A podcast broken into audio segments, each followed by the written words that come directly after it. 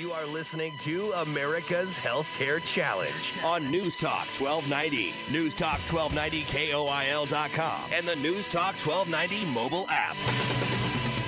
Once again, here's Sean McGuire. According to the Kaiser Family Foundation, a recent study, you can find it on the Edie Bellis Twitter page. Deductibles, co-insurance paid by workers growing faster than payments by their health care plan, leading to, to less take-home pay, really bringing up uh, the issue of affordability. And uh, the Affordable Care Act went to uh, kind of help uh, people, so they thought, uh, with affordability, mandating that plans could not be more than 9.5% of, of an individual's income. 9.5%, meaning that's the maximum amount that they could have to contribute for their for their their coverage. And uh, in certain industries, uh, that can kind of be kind of a, a sketchy or, or wiggly situation, Brian. Yeah. Uh, as uh, just because they're right on, on the line, and so uh, we've had uh, some people that, that that you were talking about. Um, that ki- kind of experiencing uh, some things by maybe going to the marketplace, but then this might trigger some sort of letter from uh, the federal government to the business owner. Uh, can you kind of give them a little context about uh, about what you're seeing out there? Sure. So um, when when you're talking to an employer uh, or, or they're talking to their employees, uh, there's a certain issue of affordability on a health plan. Employers care about it because if their plans are not affordable, it triggers uh, the shared responsibility payment. So it can trigger a $3,000 penalty to the employer. The employees uh, can care about it because if a plan is unaffordable, then they can get subsidies in the marketplace. And so um, what, what's happening right now is you're, you're going to have uh, the, the, the melding of two things.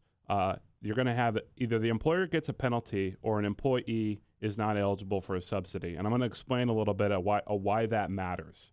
Okay. So uh, I, I work with an employer who got this letter from the, the marketplace, and it said, Your employee has signed up for coverage to the marketplace and is receiving a subsidy, which eventually could trigger a penalty to you.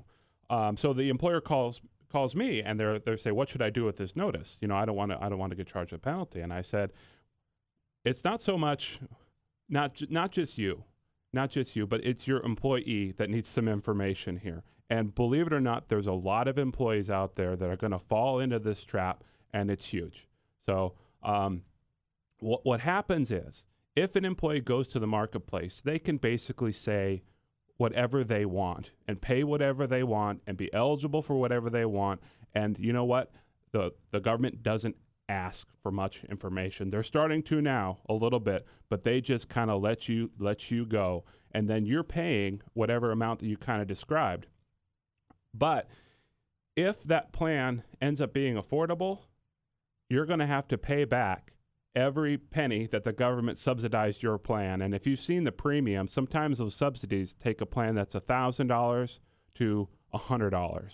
So you got a $900 uh, subsidy for 12, mo- for 12 months that you might have to pay back.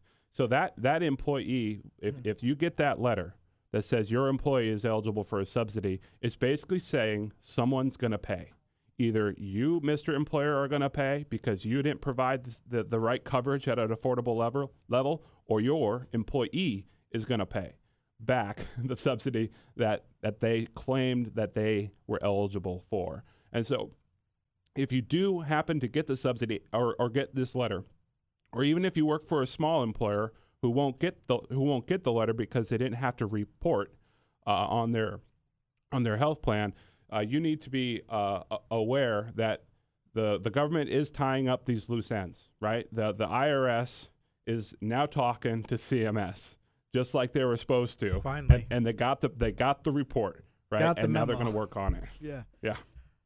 So eh, let's break this down a little bit more because I think this is a critical, important uh, piece of the law. And one of the things I always almost made fun of uh, when I was going through through the thing was the fact that employers have to offer coverage, and if they don't, they get penalized.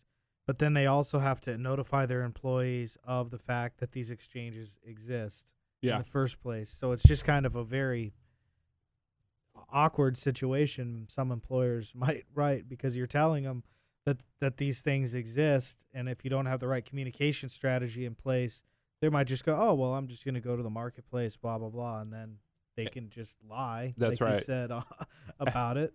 I mean, there's nothing to stop them from doing that, is there? You know, um, they can't. Yeah, uh, yeah. And, and the the sad thing is, is a lot of the notices you get from your employer, you just kind of put them in a file. Like I don't need to. I don't need to read this. It's just government stuff. It's health health care. Who knows?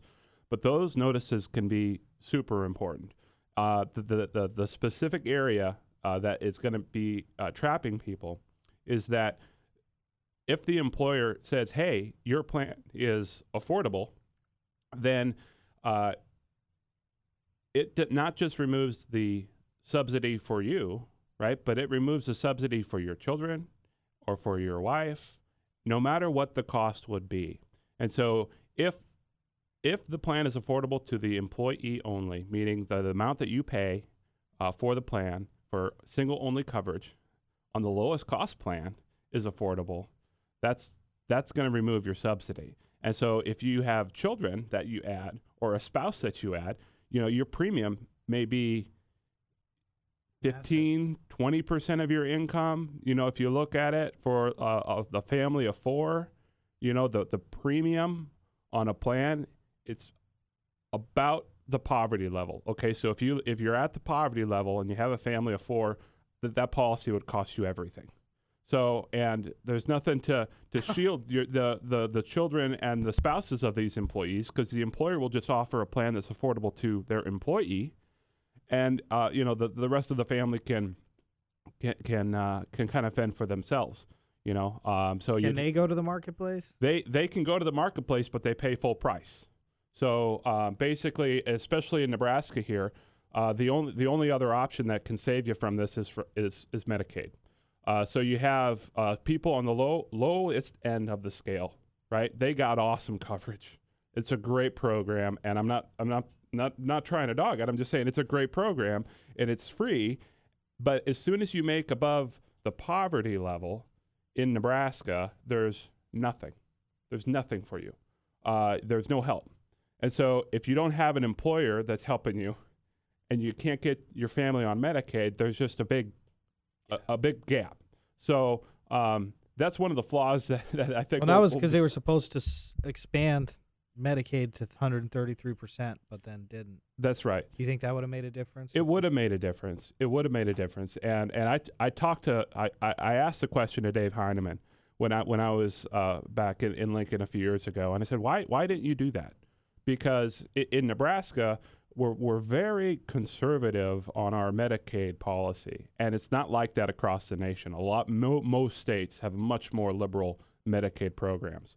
So in Nebraska, what happens is there's no coverage for adults over the poverty line, and the and the limits on children are about as low as they can federally, you know, mandated to be. So I asked him, why didn't you expand Medicaid? The government, the federal government said they were going to pay 100% for the first 10 years and 90% after that.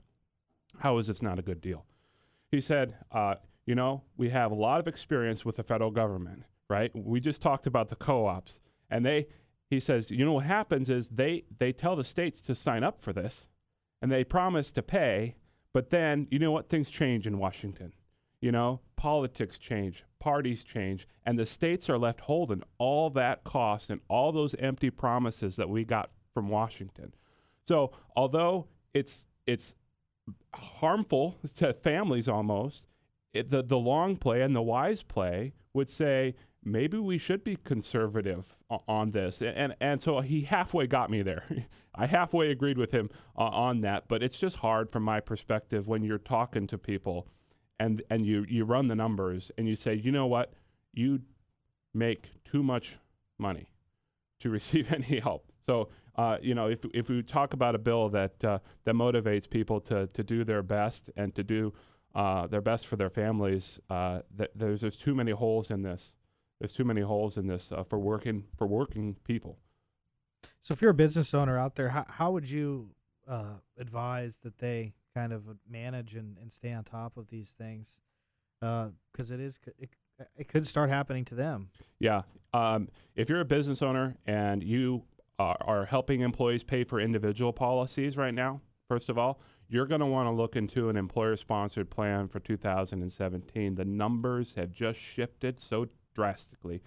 Individual coverage used to be a lot less expensive because it could be underwritten individually. Therefore, people would buy individual policies to save money off of, off of a group. But now it's the exact opposite. Individual policies are community rated with no underwriting whatsoever, and it's only on a group basis that you can be able to underwrite for, you know, the health care that you're actually going to use rather than simply paying what everyone else does and just paying your fair share of, of that huge claim pool. So, um, as far as you know, that's one thing. I don't I don't know if I answered your question specifically. What what can employers do to keep up on this? Well, um, you need to be uh, besides you know going on uh, edbellis.com and, and and and working on and doing that.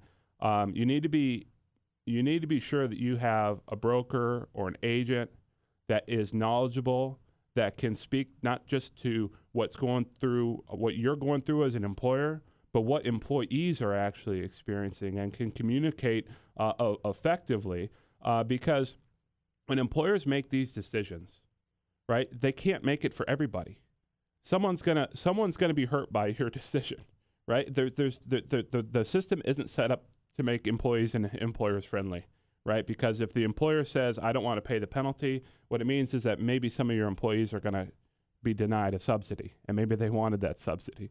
So you really have to have someone who can uh, communicate effectively and, and, help those individuals as well as as the, the employers go through the decision making process. Yeah, that's exactly right. And it's also important to be working with somebody that's um, on top of all of these changes and, and, following them because I think there's a lot of people in the industry that haven't kept up on all of these things, and I think they're you know, almost doing their clients a disservice for that reason. You, you know, um, p- keeping your head in the sand was a really good strategy leading up to the law because the government kind of said, "Oh, we're going to do this. Never mind. Oh, we're going to do this. Never mind." But that's not happening anymore. They're they're following through on what's going on. And if you haven't changed or you're not reviewing, uh, I, I hear stories like this all the time. I hear stories of uh, employers saying, "Yeah, my, my employees get a get a subsidy. That's no problem, right? Yeah, yeah, it it, it can be. They're going to check. They haven't checked before. Things have changed, right? They're the they've gotten the cogs connected.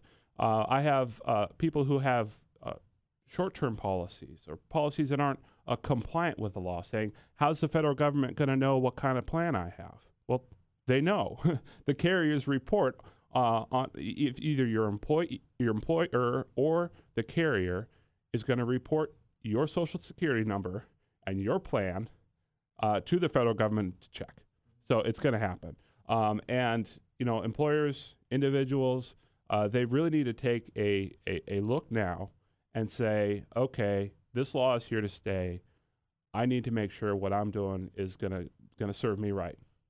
Exactly. Exactly. Well, let's take a timeout because uh, we want to get into uh, some of the other things coming up. Uh, we're going to be talking about was it the five design flaws we, of the we, we picked five. We I think we five. picked five. Okay, there there might be be a few more of those out there. Uh, but we're going to be taking a look at, at some of those design flaws because, for example, we just talked about one of them in some ways is this yep. um, affordability issue.